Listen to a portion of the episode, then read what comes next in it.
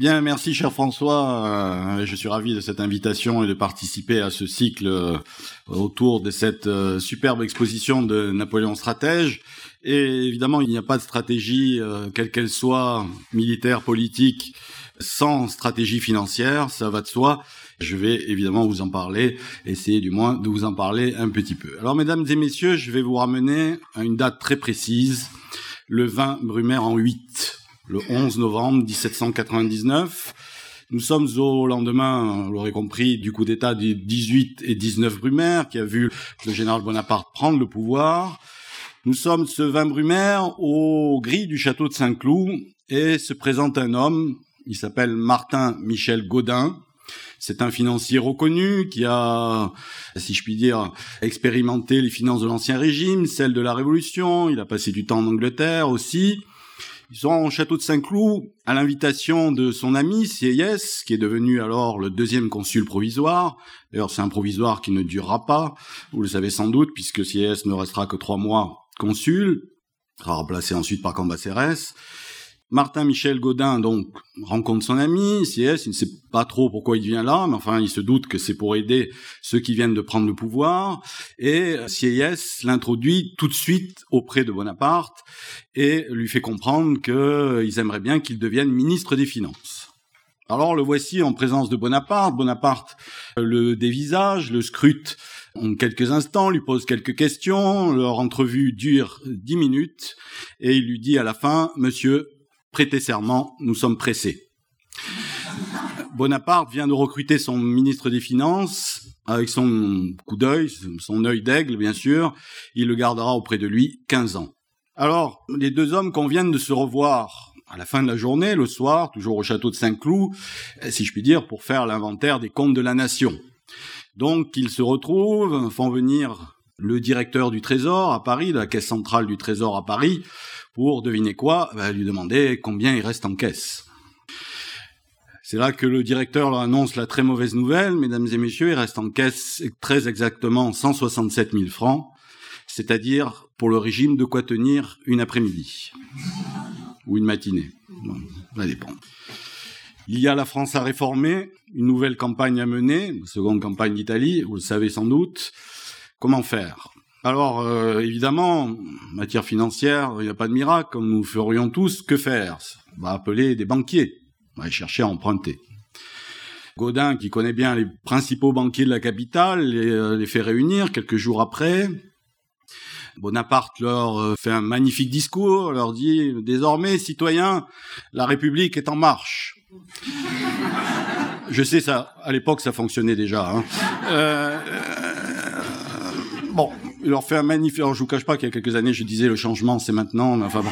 Euh, passons, revenons euh, en 1799. Il fait effectivement un magnifique discours. Les banquiers sont enthousiastes, enfin promettent de prêter les 12 millions prévus. Mais une fois revenus auprès de leur caisse, euh, je sais pas, ils refont leur compte et les 12 millions se transforment en 3.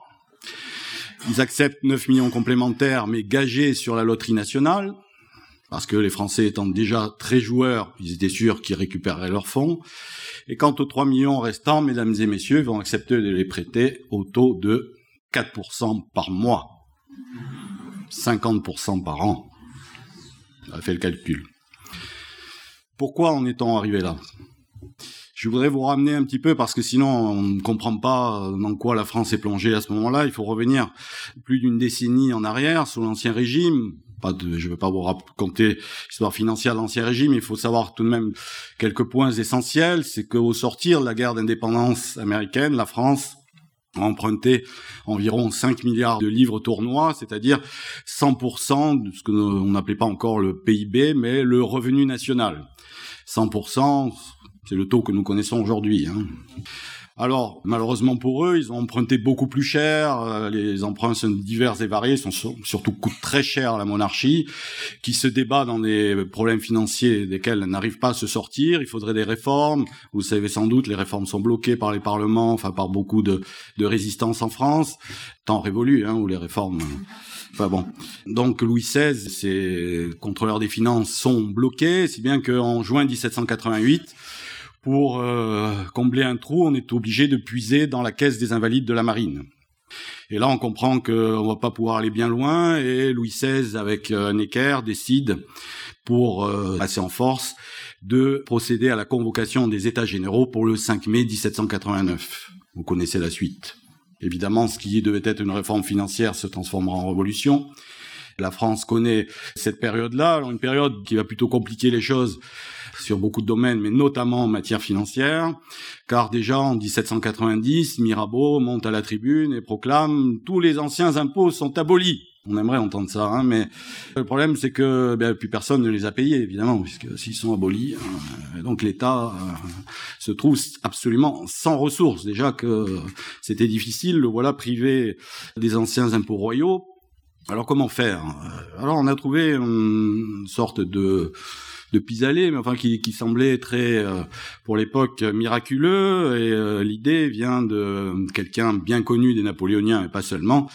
Elle vient de Talleyrand c'est que euh, on a euh, la révolution nationalise les, les biens de l'Église, pas encore les biens des émigrés, mais nationalise les biens de l'Église et se retrouve avec un patrimoine foncier considérable. Hein. L'Église possédait elle seule pratiquement un tiers du domaine public français, donc il faut le vendre, mais l'immobilier ça ne se vend pas, si je puis dire de manière assez rapide. Donc, il faut étaler ça dans le temps et on imagine de créer une sorte de monnaie transitoire, une sorte de reconnaissance de dette, si vous voulez, qu'on remboursera une fois le domaine foncier réalisé. Cette monnaie porte un nom, vous le connaissez sans doute, il s'agit de la signa. Alors, euh, on va commencer à imprimer ces billets, payer avec, et euh, ben, on va trouver ça commode. Hein. C'est-à-dire, euh, il suffit d'imprimer, puis on paye. Au fond, c'est pas mal. Hein. Sauf que euh, une hyperinflation va survenir, des problèmes énormes vont s'accumuler. Alors euh, pour les compenser, comme la signa perd de plus en plus de sa valeur dans un pays qui était très attaché, enfin comme beaucoup d'autres, à l'or et à l'argent, hein, c'était la monnaie qui circulait, euh, ce qu'on appelait les espèces sonnantes et trébuchantes. Eh bien, la signa est d'abord accueillie avec beaucoup de scepticisme et ensuite est refusée d'où une dévaluation assez importante. Alors euh, on s'en laisse pas compter, euh, si je puis dire, et euh, on continue à imprimer des assignats par millions, puis par milliards, puis par dizaines de milliards. Si bien, mesdames et messieurs, qu'on est arrivé à des situations totalement ubuesques dans lesquelles on a, par exemple, interdit aux imprimeurs de faire grève. Oui, s'ils font grève, on ne peut plus imprimer des assignats. Donc, on est obligé de continuer cette course folle à l'assignat qui dérègle complètement l'économie française la loi de Gresham euh, veut que la mauvaise monnaie chasse la bonne. Alors ça signifie que ben, les espèces d'or et d'argent se planquent parce que comme il y a un cours forcé, un cours légal, eh bien les gens ne veulent pas se séparer de leur argent. Les paysans ne produisent plus parce qu'on les oblige à être payés en assignat. Donc euh, la production s'écroule, les échanges économiques se tarissent. Et si bien qu'à l'hiver 1794-1795, la France connaît parmi ses dernières famines non pas dues aux conditions météorologiques, mais aux conditions économiques. Et on estime que ça a entraîné tout de même 30 à 40 000 morts. C'est dire que à la faillite, si je puis dire, l'ancien régime, la révolution ajoute la faillite de la signa, ce qui fait que, évidemment, pour les financiers, pour tout un chacun, la signature française est plus que compromise et même très suspecte. Alors, quand le directoire, euh, enfin les thermidoriens arrivent au pouvoir et que le directoire s'installe, euh, une nécessité s'impose, il faut en finir avec la signa, ce n'est plus possible. L'économie, le pays est en train de s'étouffer, il faut revenir à l'or et à l'argent. Bon, Très bien, mais euh, non seulement il y en a plus beaucoup, il se cache, je l'ai dit, et nous sommes toujours en guerre, de plus en plus d'ailleurs. Donc du coup, comment faire? Ben, L'idée commence à naître que dans le fond, l'argent, on peut peut-être aller le chercher ailleurs. Bah oui, c'est peut-être pas mal si, euh, dans le fond, plutôt que de prélever en France, on peut peut-être prélever à l'étranger, ce qui peut être commode. Et on pense euh, très directement à un pays qui n'a plus été envahi depuis longtemps, qui regorge de beaucoup d'espèces d'or et d'argent. Ce pays, enfin, ce qui n'est pas encore un pays, mais disons un ensemble de pays, de principautés, de républiques, etc., s'appelle l'Italie. Il faudra jamais oublier que le général Bonaparte, nommé en mars 1796 général en chef de l'armée d'Italie, alors que jusque-là il n'a pas prouvé sa valeur militaire, si ce n'est dans l'artillerie, mais pas comme commandant en chef. C'est à l'époque, il est réputé pour être ami de Barras, le roi du directeur et donc du régime. Donc c'est un homme de confiance qu'on envoie là-bas, avec des objectifs militaires, mais des objectifs financiers très précis. Alors, pas vous refaire la campagne d'Italie, mais vous savez très bien que Bonaparte enchaîne les victoires et aussi il accumule les richesses. Parce que à ses côtés, il y a un commissaire civil du directoire qui s'appelle Salicetti, un ami de la famille des Bonaparte, et qui lui a pour mission, eh bien, pendant que l'armée française est en train de repousser les Piémontais, les Autrichiens, eh bien, s'intéresse alors des églises et aux épargnes des Italiens. Quand j'ai dit elle s'intéresse, c'est un mot pudique pour dire qu'il les pille. Et euh, qu'ainsi, il ramasse millions sur millions qu'ils envoient à Paris. Et le directoire est aussi autant content des victoires militaires que, si je puis dire, des rapines financières. Véritablement, ce général est parfait. Il gagne vraiment sur tous les terrains et il commence comme ça à approvisionner le régime à Paris. Bonaparte entre en Milan, euh, dans Milan le 15 mai 1796. Deux jours après, il reçoit une lettre qui va, pour le moins, le surprendre et euh, carrément l'énerver. Le directoire euh, estime que bien, il a si bien rempli son rôle que bon, dans le fond, ce serait peut-être intéressant qu'il continue la même mission dans le sud de l'Italie, tandis qu'un autre général, Kellerman en l'occurrence, continuera les opérations militaires dans le nord. Bref, on le prend pour un pillard et on lui assigne pour mission, comme il dira, d'aller volter dans le sud de l'Italie. Alors, c'est là qu'à mon sens, Bonaparte se révèle, car euh, il comprend que bien sa carrière dont il rêve, il dira à Lodi hein, qu'il a compris son ambition et que, bien entendu, euh, continuer sa carrière comme un pillard, c'est tout de même pas ce qu'il y a de plus souhaitable. Donc, mesdames et messieurs, il va refuser. Il va refuser ce changement stratégique et euh, mettre sa démission dans la balance et dire qu'il n'est pas question qu'il continue ainsi. Là, il joue un coup de poker, hein, il peut être révoqué. Eh bien, il ne le saura pas. Le directoire va plier, Barras va plier et euh, le garder comme général en chef de l'armée d'Italie. Mais il ne fera pas seulement ça.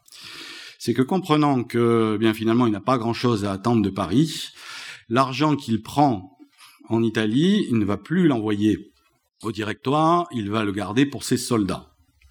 Ces soldats, les soldats de la Révolution, ne sont plus payés depuis des lustres, euh, si ce n'est en toutes sortes de papiers qui ne valent rien. Bref, il faut qu'ils se débrouillent sur le terrain. La solde n'est plus versée depuis des années, et lui décide à Milan, eh bien que les sommes soient réaffectées et qu'enfin on paye en or et en argent la solde des soldats, avec en plus des rattrapages de retard. Pareil pour les officiers à la grande surprise euh, et au grand contentement des soldats. Mais ça, Bonaparte le fait sans autorisation et même contre son gouvernement, si bien que quand Salicetti, pourtant son ami, apprend ce qu'il va appeler une révolution au sein de l'armée, il en est euh, évidemment très fâché et va vouloir faire annuler ses ordres. Seulement, mesdames et messieurs, aller reprendre l'argent dans la poche des soldats, c'est tout de même eux qui tiennent les fusils. Pas facile.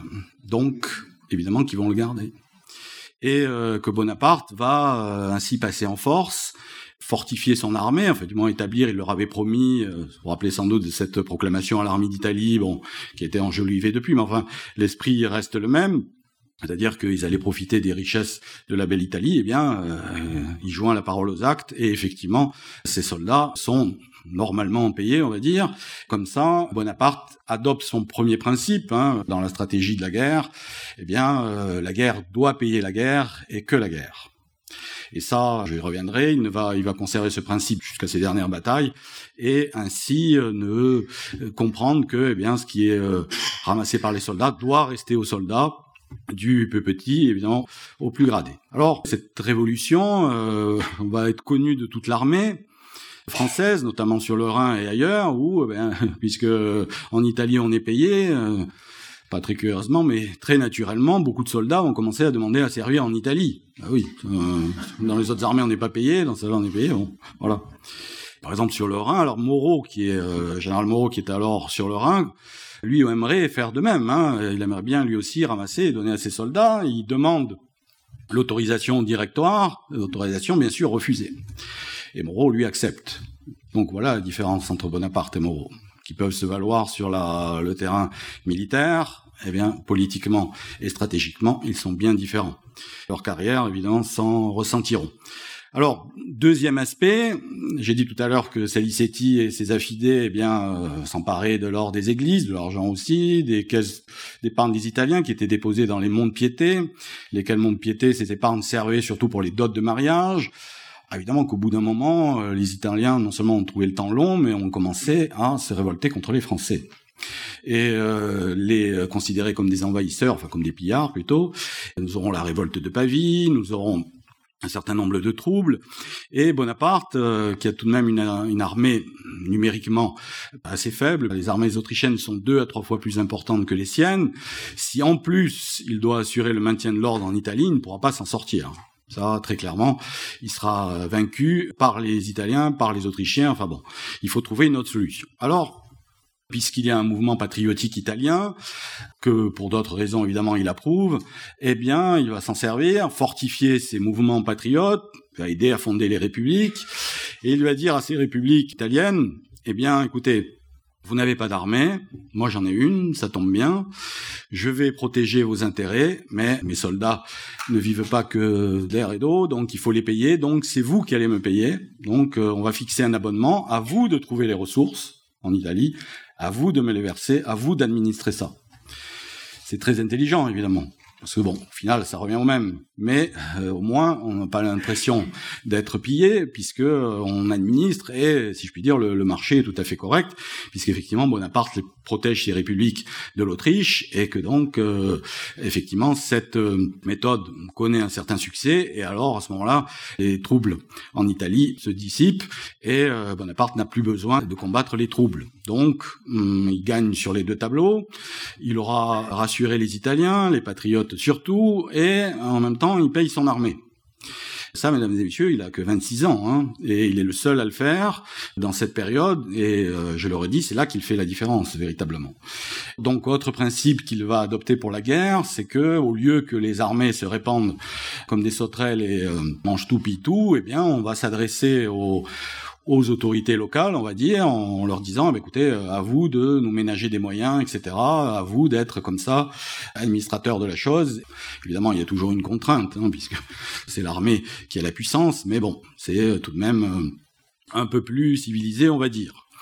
C'est si vrai aussi qu'il n'a pas besoin de forcer, parce que là, maintenant la réputation de l'armée française est faite. On sait que c'est une armée euh, vive, invincible, et euh, tout le monde a peur. Hein. Je, me souviens de ces mémoires d'Amelin, qui est un financier lui aussi, qui est envoyé à Venise, pardon, par euh, Bonaparte, et il lui suffira d'aller sans escorte, sans armes, etc., pour voir sa gondole remplie de, sacs d'or et d'argent, hein, en expliquant que, eh bien, si il n'y avait pas de, si je puis dire, de versement à la clé, eh les armées n'étaient pas loin. Donc euh, là, il y a un aspect dissuasif euh, très très prononcé. Et en plus, euh, les, les doges c'est dire leur inquiétude, avaient même garni sa gondole de sortes de fruits, de pâtisseries, etc. Donc vous l'avez vraiment gâté. Donc c'est dire l'impact et maintenant la prédominance de ce proconsulat italien, comme on va l'appeler pour Bonaparte, qui va faire de, de, la péninsule effectivement un proconsulat. Le directoire, vous allez me dire, pendant ce temps-là, eh bien, le directoire, lui, se débattra toujours dans les problèmes financiers, ne recevra plus rien d'Italie, ou quasiment plus rien, et euh, mis sur le fait accompli, il acceptera, euh, tant et si bien que eh bien, Bonaparte continuera, vous savez, ça en épopée italienne. Alors, vous connaissez sans doute la seconde campagne, la campagne d'Égypte, qui elle sera, bon, sur le plan financier, beaucoup moins profitable. On pensait que c'était un pays qui lui aussi regorgeait d'or. En fait, non, hein, il y a beaucoup de sable et de ruines. C'est en fait ce qu'on va trouver, même si c'est intéressant scientifiquement. Ça va être tout de même difficile pour l'armée française. Alors, une armée française et surtout une administration militaire qui va là-bas réaliser des prodiges, parce qu'on va adapter les impôts français à la terre des pharaons.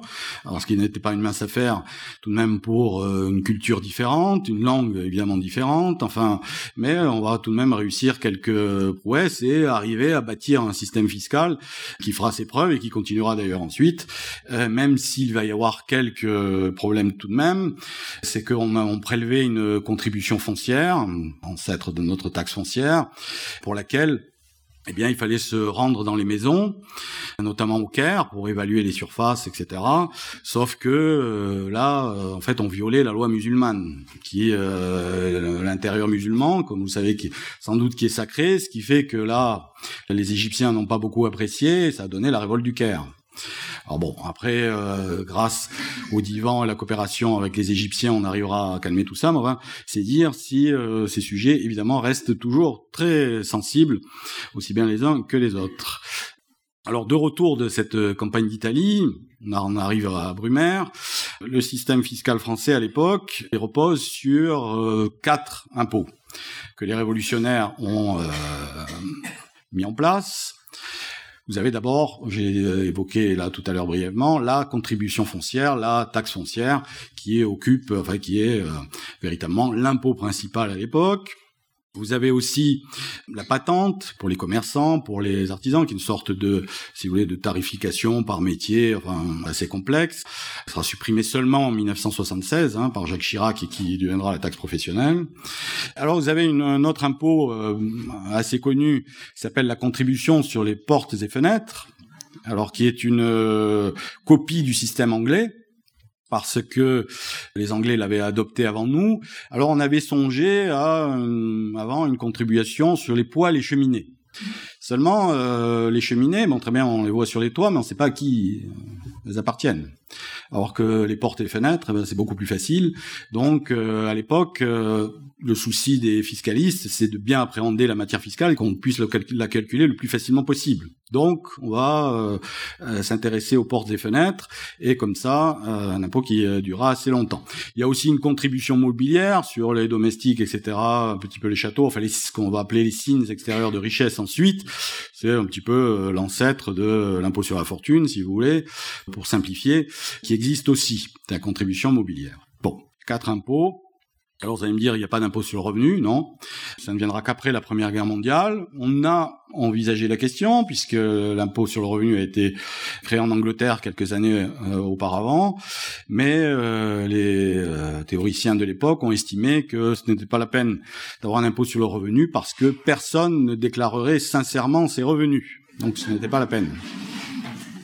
Voilà. Donc, ce qui fait que tout le 19e siècle, la France sera sans impôt sur le revenu, contrairement à tous ses autres voisins, et que euh, il ne faut pas croire que la France n'a jamais été un paradis fiscal. Le paradis fiscal du 19e siècle, c'est la France. Sans commentaire ensuite.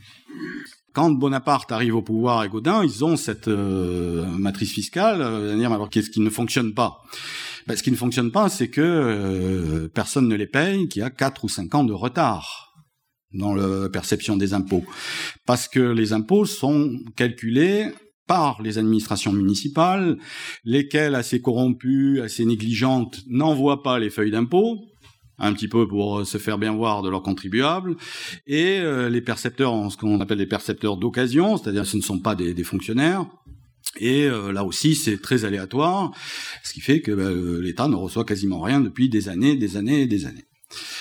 Alors là, en un mois seulement, Bonaparte et Godin vont fonder la direction des contributions directes, c'est-à-dire une organisation centrale, pyramidale, ça vous étonnera pas pour euh, Napoléon, avec un directeur général à Paris, des directeurs dans chaque département, hein, et euh, évidemment, comme ça, une hiérarchie qui suit, c'est l'ancêtre de notre direction générale des impôts, elle est fondée à ce moment-là. Et son travail, alors sur la base de rémunérations assez importantes, parce qu'on avait peur évidemment des euh, prévarications ou de combines de toutes sortes, ce qui fait que ces agents bien payés, bien motivés, bien recrutés, et euh, bien entourés, eh bien, mesdames et messieurs, vont rattraper le retard de 4-5 ans d'impôts en 3 mois. Oui, quand on veut, on peut. Hein Donc tout de même, ça, c'est l'une des premières réussites du régime consulaire, dès janvier 1800, pardon. Eh bien, euh, l'État commence à recevoir un flux régulier d'argent, si bien que, alors que j'ai décrit euh, tout à l'heure la situation avec les banquiers, eh bien, étant donné qu'on peut compter sur des recettes régulières, eh bien, on peut se faire avancer de l'argent sur ces recettes ce seront les fameuses obligations des receveurs généraux, et qui, comme ça, permet à l'État de disposer d'un an de recettes en avance et de se financer. J'ajoute que les Français étaient débiteurs de beaucoup, beaucoup de, choses vis-à-vis de l'État, des domaines nationaux, des congés de conscription, etc., etc. Et que là aussi, Bonaparte et Gaudin ne vont pas y aller de main morte. La loi de fin 1799 était simple. Si vous n'aviez pas acquitté votre dette sous un mois, ben vous perdiez tous les bénéfices que vous aviez eus. Donc, c'est-à-dire, si vous aviez acheté un domaine, vous l'avez pas payé, ben, c'était fini. L'État, vous le récupérez sous un mois. C'est assez bizarre comme ce genre, on va dire, d'invitation marche toujours. Hein. Tout le monde a payé. Hein. Et euh, l'État consulaire va ainsi ramasser 50 millions, on estime entre 50 et 70 millions, de quoi financer l'armée de réserve et l'expédition en Italie à travers le Grand Saint-Bernard, par exemple. Donc tout de même, ça va assez vite, et tant et si bien que, avec ces mesures que je viens de décrire, en 1802, alors là, rareté française absolue. En 1802, mesdames et messieurs, le budget de l'État est équilibré. Oh là Vraiment une autre époque, hein, mais bon, je suis désolé. Deux ans après la prise de pouvoir, on a appelé ça le miracle financier. Tellement, je rappelle, bon, j'ai un peu évoqué l'ancien régime, mais euh, des budgets équilibrés au XVIIIe siècle, euh, il y en a peut-être eu un ou deux et encore. Alors, ça ne va pas s'accompagner que de, seules mesures fiscales ou de réformes plutôt de l'outil fiscal, puisque pour l'instant on ne touche pas, on ne change pas les impôts, on n'en ajoute pas de nouveaux, on se contente de d'encaisser ce qui existait déjà, ce qui, est déjà euh, extraordinaire. Il y a évidemment d'autres réformes dont vous avez entendu parler, euh, qui est d'abord celle du franc germinal, il faut une monnaie euh, à la France. Le franc existe depuis 1795, mais il n'est pas, si je puis dire, euh, considéré comme une monnaie euh, valable. Et euh, on va, alors le franc germinal, si vous voulez, pour être, pour ne pas être trop technique, déjà c'est un franc qui ressemble à la, enfin la, livre tournois de l'ancien régime, si, dans sa parité or-argent, si vous voulez, ce qui lui donnait une, une, certaine stabilité, on va dire entre les deux, avec les deux monnaies métalliques.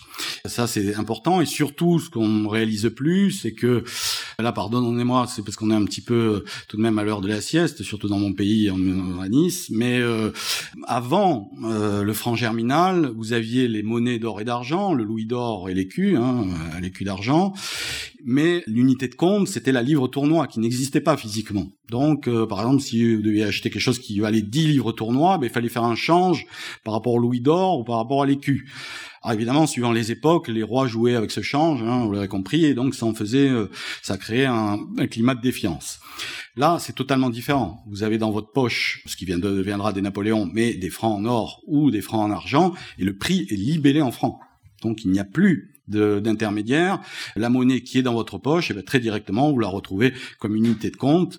Donc la monnaie circulante et la monnaie de compte sont fondues dans une seule, ce qui donne au franc sa première assise, et là aussi c'est révolutionnaire et très intelligemment pensé, et de manière à rassurer les Français. Alors, néanmoins, toute nouvelle monnaie toujours accueillie avec scepticisme. Le régime consulaire puis impérial est tout de même neuf, euh, quelques années. On se méfie encore. Bonaparte fait mettre son effigie sur les pièces et euh, ça, ça rappelle, bon, ça préfigure évidemment l'avènement de l'Empire, mais ça rappelle euh, la royauté. Hein. beaucoup sont encore républicains et n'apprécient pas trop cette mise de l'image sur les pièces, si bien qu'il n'est pas rare de trouver des, des, francs de cette époque avec une entaille au niveau du cou sur Bonaparte, ce qui veut dire, toi aussi, on pourra te couper la tête. Hein. Bon, ça disparaîtra, mais euh, ça existait. Et de l'autre côté, ceux qui sont attachés aux anciennes pièces royales, les royalistes ont du mal à se séparer de leur louis d'or, de leur écu d'argent, et le franc n'est pas très bien accueilli au départ. Il va progressivement s'imposer, mais il s'imposera vraiment que 20 ou 30 ans plus tard pour devenir la, euh, la monnaie euh, absolument régnante, si je puis dire germinal, mais aussi, euh, vous le savez sans doute, la Banque de France. Contrairement à l'Angleterre, qui disposait d'une banque centrale depuis plus d'un siècle, la France avait essayé mais n'avait pas réussi. Il faut une banque qui régule surtout le taux du crédit, car je vous l'ai dit tout à l'heure, euh, vous avez vu à quel taux l'État a pu emprunter, mais ça pouvait être valable pour toute l'économie.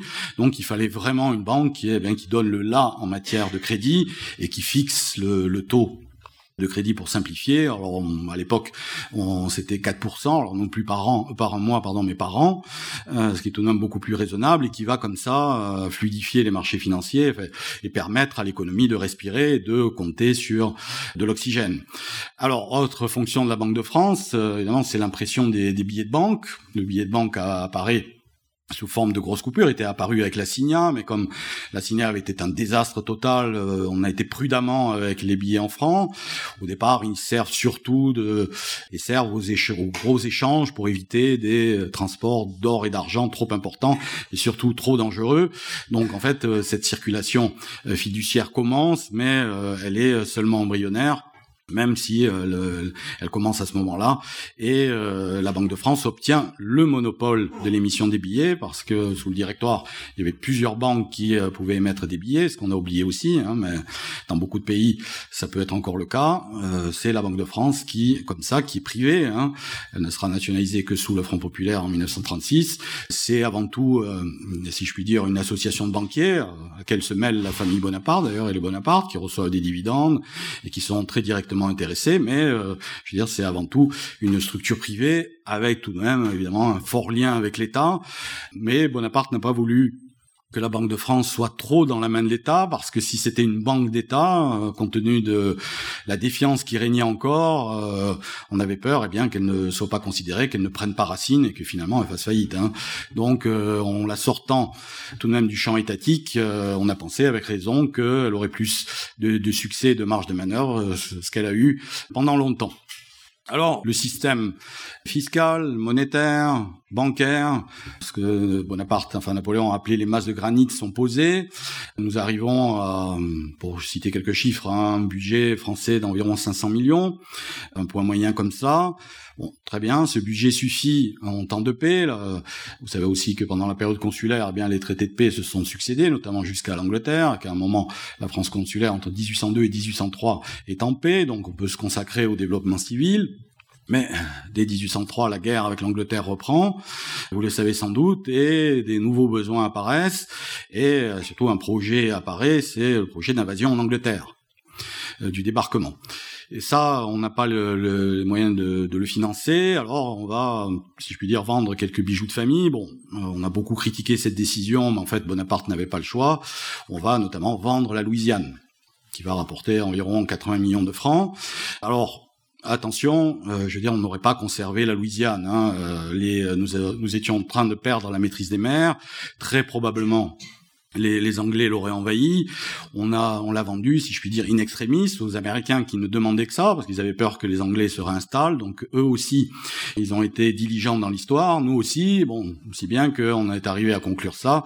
La Louisiane de l'époque, euh, je vous le rappelle, qui euh, représente à peu près un tiers des États-Unis d'aujourd'hui, des Grands Lacs jusqu'à la Nouvelle-Orléans, et qui en fait barrait tout l'accès aux 13 colonies américaines devenues les États-Unis, tout l'accès à l'Ouest, et c'est à partir de cette vente que euh, les États-Unis vont mener ce qu'on appelle l'expansion à l'Ouest vers le Pacifique.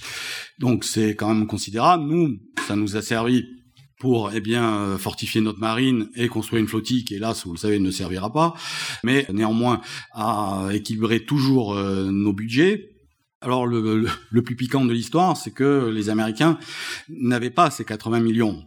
C'était une nation assez jeune, un État fédéral assez pauvre. Euh, et mesdames et messieurs, à qui ont-ils emprunté ces 80 millions? Aux banques anglaises. Ce sont les banques anglaises, donc ce sont les Anglais eux-mêmes qui, euh, qui ont financé la flottille. Enfin, c'est tout de même bon. On le dit toujours, vous connaissez cette expression, l'argent n'a pas d'odeur. Hein, donc euh, voilà. Donc ça a été le cas. Je vous raconterai une autre anecdote. Faut pas croire que alors que la guerre fait rage, eh bien, il n'y a pas en coulisses quelques arrangements, qui fut déjà le cas.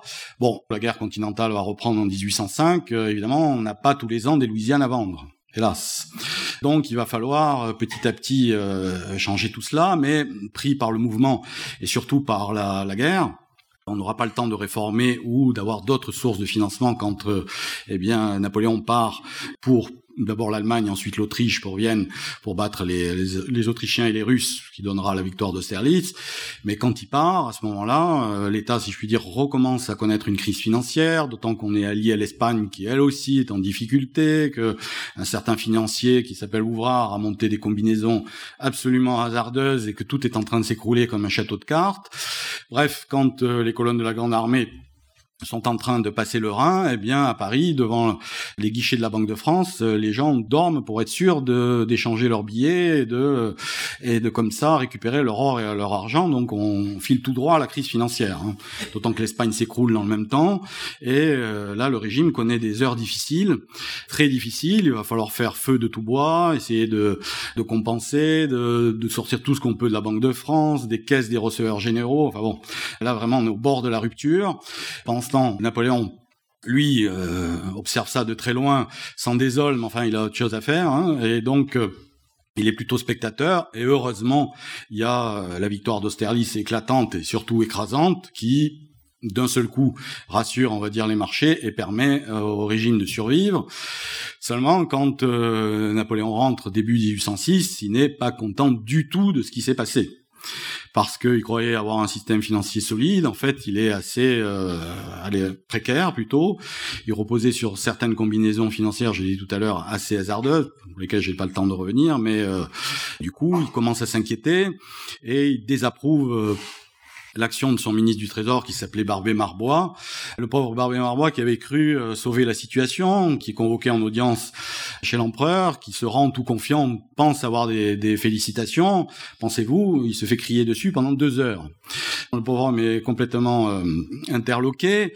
Et à un moment, euh, Barbé Marbois lui dit, mais enfin, sire, j'ose espérer que vous pensez quand même pas que je vous ai volé.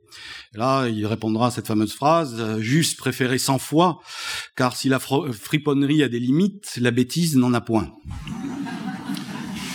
Bon, Barbé Marbois sera, sera renvoyé, néanmoins, il n'ira pas bien loin, puisqu'il sera, autre réforme dont j'ai pas eu le temps de parler, mais il sera nommé président de la Cour des comptes, bon, ce qui est tout de même était un gage sérieux, donc si Napoléon s'emportait, il n'était jamais rancunier, et euh, il était tout de même... On va dire, euh, y pardonner assez rapidement, et même euh, donc euh, installer ces personnes-là. Alors néanmoins, il faut changer les choses parce que il faut beaucoup plus d'épaisseur, à la fois fiscale. Donc on va commencer à s'intéresser à d'autres impôts que les quatre que j'ai cités tout à l'heure. Et eh bien, on se dit, ben avant ils taxaient le sel, l'alcool, le tabac, c'était peut-être pas si mal. Ce qu'on appelle les contributions indirectes. Eh bien, on va réintroduire des taxes sur l'alcool. Alors comme l'administration française fait toujours bien les choses, pour euh, cette taxe sur l'alcool, eh bien, euh, elle va éditer, mesdames et messieurs, trois volumes de 500 pages chacune d'instruction. 1500 pages. Alors, c'était tellement complexe qu'on a dû faire un manuel qui expliquait les trois bouquins. Alors évidemment, quand euh, cette complexité qui frappait d'abord les négociants de vin a été appliquée, ce fut un cauchemar, tant et si bien que euh, bah, certains certains employés de ce qu'on appelait l'administration des contributions indirectes, eh bien, ont été jetés euh, dans les rivières, ont été fort malmenés. Enfin bon, ça se calmera parce que là aussi, on fera une réforme pour simplifier les choses, heureusement. Mais néanmoins, les contributions indirectes vont monter de plus en plus pas un niveau euh, aujourd'hui, euh, euh, si vous voulez, ce niveau nous ferait sourire parce que à l'apogée de l'empire, les, les, impôts, on va dire, les taxes représentaient environ 15%, les prélèvements 15% du revenu national. Aujourd'hui, les prélèvements obligatoires, pour nous, c'est 47%. Hein. Pour autant, nous ne jetons plus les fonctionnaires du Trésor, enfin du pot dans la Seine. Hein. Donc, nous, c'est plus de trois fois plus. Et bon, à l'époque, euh, ça avait été jugé nouveau et euh, assez par moments euh, excessif, même si ça l'était pas dans le fond, pas tellement. Mais euh, ces contributions indirectes vont prendre de l'ampleur et vont aller jusqu'à aujourd'hui où ça savez très bien nos taxes sur le pétrole, etc. et vont finalement représenter les taxes principales parce que c'est très pratique en fait quand euh, vous payez quelque chose, vous apercevez pas que vous payez un impôt, donc c'est transparent, si je puis dire, et du coup c'est, on va dire, ça passe mieux. Et ça, ils l'ont tout de suite compris, et donc ça aura évidemment un très grand avenir. Alors, euh, néanmoins, autre... Euh, autre stratégie euh, financière économique, c'est que après Austerlitz, eh ben, l'armée française et Napoléon enchaînent les succès, enchaînent les campagnes victorieuses, 1806, 1807, puis il y aura 1809. Et là, eh bien, à chaque fois, l'armée se finance, se finance sur les pays, en plus, je ne peux pas m'étendre non plus, mais vous savez très bien que Napoléon fonde ce qu'on appelle les royaumes frères, en mettant ses frères, aussi ses sœurs, à la tête de ses États. Lesquels États doivent, euh, pour prix de leur protection un peu sur le système italien, eh bien verser, ou du moins payer les armées françaises qui sont sur leur territoire, qui sont évidemment de plus en plus nombreuses. Et euh, donc, si vous voulez, Napoléon place ses soldats surtout en dehors de France. il y a des calculs très officiels qui existent dans les archives nationales, dans lesquels le, le ministre des Finances a les comptes et euh, eh bien on voit très bien que ben, plus les soldats sont dehors, eh bien moins plus ils sont financés à l'extérieur et donc nous ça nous coûte pas grand chose et finalement c'est une bonne méthode pour pas augmenter les impôts. Ces contributions vont, vont aller, alors certaines vont être tout de même légères suivant les pays, mais très mal perçues pour des pays comme la Prusse, par exemple, hein, qui, euh, qui vont très mal accepter euh, à la fois ces prélèvements et les contributions de guerre qu'ils devaient payer, car à chaque fois que le traité de paix était signé, eh bien, il y avait aussi l'addition. Et il faut savoir que tant que le pays ne réglait pas son addition, eh bien, les troupes restaient. Alors, si bien que la Prusse n'a jamais payé ses contributions de guerre de 1806 jusqu'au bout, et c'est pour ça que l'armée française, pas seulement pour cette raison, mais aussi pour cette raison, restera en Prusse jusqu'en 1813 et occupera euh, des forteresses, etc., etc., parce que on laissait les soldats comme garantie de, de paiement, si vous voulez, ce qui était euh, assez radical. Alors, euh, toute cette euh, architecture-là, c'est toujours le, même principe. Napoléon va créer une caisse spéciale qu'on appelle le domaine extraordinaire, car comme ça, eh bien, tout va être conservé pour l'armée, pour récompenser les soldats, pour les équiper, les payer. Enfin bon, mais euh, Napoléon tient absolument toujours le même ce principe la guerre doit payer la guerre et que la guerre. Donc il ne s'en sert pas pour euh, construire des routes en France, etc. Mais enfin, comme les dépenses militaires sont les principales, évidemment, ça a environ 70% du budget de l'époque, hein, entre la marine et l'armée de terre c'est évident que ça coûte très cher et c'est ça qu'on finance. Alors si bien que quand Napoléon s'en vantera même euh, à l'ambassadeur euh, russe, Kourakine, et euh, lui dira, eh bien écoutez, monsieur l'ambassadeur, moi j'exporte mes soldats. Ouais, pas qu'on n'exportait pas des Renault ou des trucs, on exportait des soldats et ils étaient comme ça payés sur les pays, ce qui fait que tous les budgets impériaux quasiment sont en équilibre. Là encore, Napoléon ne crée pas de déficit et euh, bon, il y a euh, tout un, nombre de recettes, etc. Mais euh, c'est vrai que les budgets impériaux sont stables, en augmentation mais stables, et pas de déficit ou très très peu. Ce qui contribue évidemment à la richesse du pays, au développement, à l'assise financière, et à ce moment-là que la Banque de France, comme le franc, je disais tout à l'heure, continue de prospérer. Donc ce système a été euh, pensé par Napoléon et véritablement est probablement l'un des systèmes, on va dire, dans une économie ancienne, pour simplifier, euh, l'un des plus performants que l'histoire ait connu. Car euh, malgré la succession de guerres, jamais connue à ce stade dans l'histoire de l'humanité quasiment, hein, je veux dire, chaque année une campagne avec beaucoup sur des théâtres divers et variés, des moyens importants, des, des flottes considérables, etc. Eh bien, Napoléon arrive à financer tout cela. Il y a quand même des échecs en Espagne évidemment que Là, contrairement à son propre système, euh, les, soldats ne pourront pas s'autofinancer, si je puis dire. Il faudra euh, financer. évidemment, la campagne de Russie, désastre absolu, ne rapportera non seulement rien, mais euh, sera évidemment désastreuse sur tous les plans. Alors, G, j'ai dit le, le, système tient, mais il y a malheureusement pour Napoléon un système en face beaucoup plus à ce moment-là en avance et beaucoup plus performant, c'est le système anglais. Alors l'Angleterre, qui tout de même euh, a entre deux à trois fois moins d'habitants suivant les, années euh, de l'Empire français que nous, a développé des moyens financiers environ 50% supérieurs aux nôtres. Malgré que Napoléon occupe quasiment toute l'Europe continentale, qu'il ait toutes les anciennes places financières Gênes, euh, Amsterdam, évidemment Paris, Genève, Francfort, etc., etc. Malgré qu'il ait tout ça, eh bien, la seule place de Londres fait mieux que lui, beaucoup mieux que lui. Alors, il y a plusieurs raisons à cela. La première, c'est une autre révolution qui s'est passée très exactement en 1797, quand l'Angleterre est menacée d'une invasion en Irlande par, euh, par la France. Il y a une panique financière à Londres et la livre sterling, qui à ce moment-là est déjà une monnaie papier assez répandue, puisque je vous l'ai dit, la Banque d'Angleterre existe depuis plus d'un siècle, et euh, largement diffusée. Les gens s'affolent et demandent à convertir leur livre sterling en or et en argent parce qu'ils ont peur d'un crack.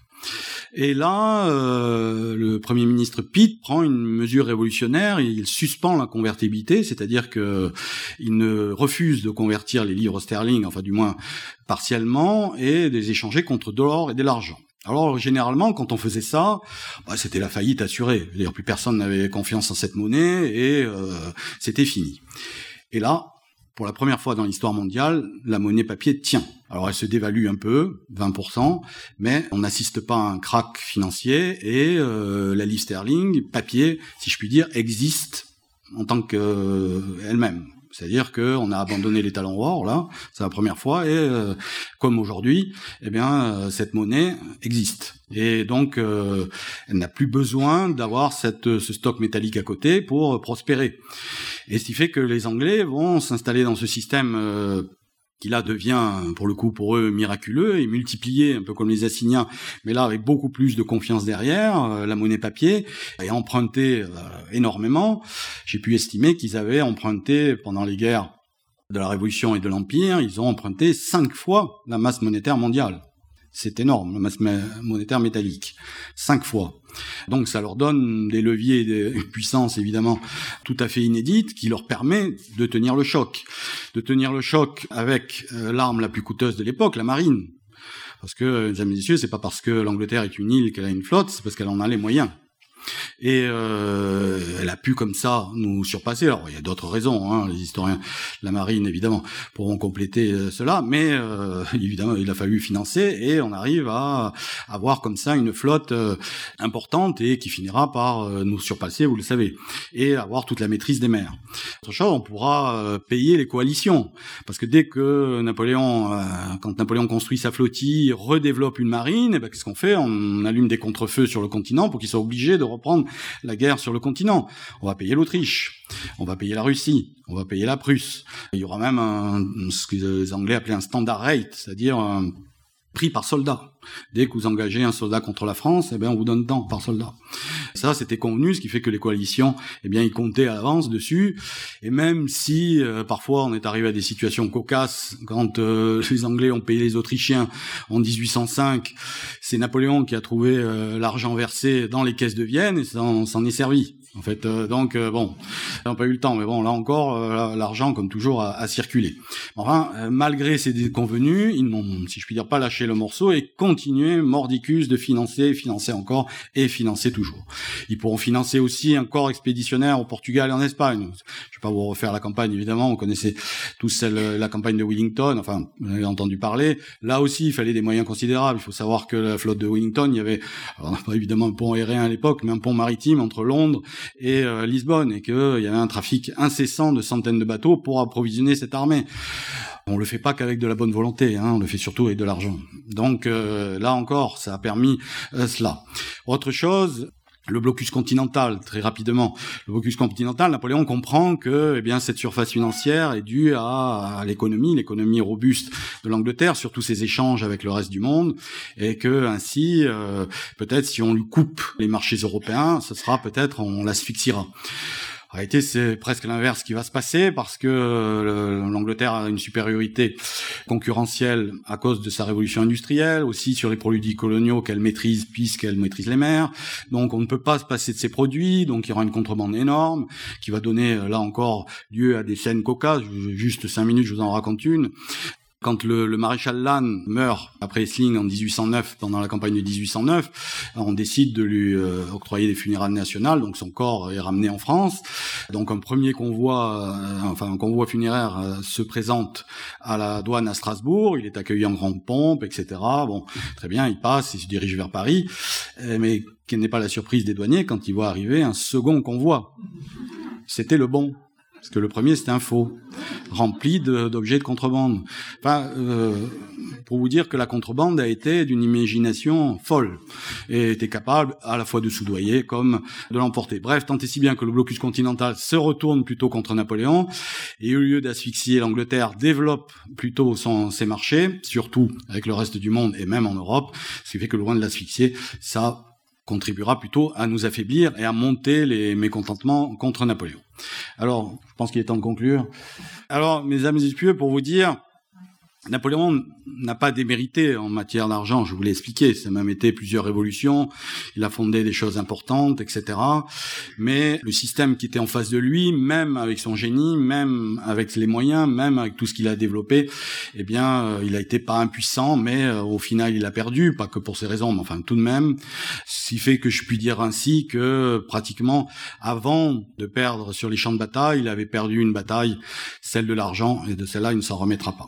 Mesdames et messieurs, merci de votre attention. Merci à vous.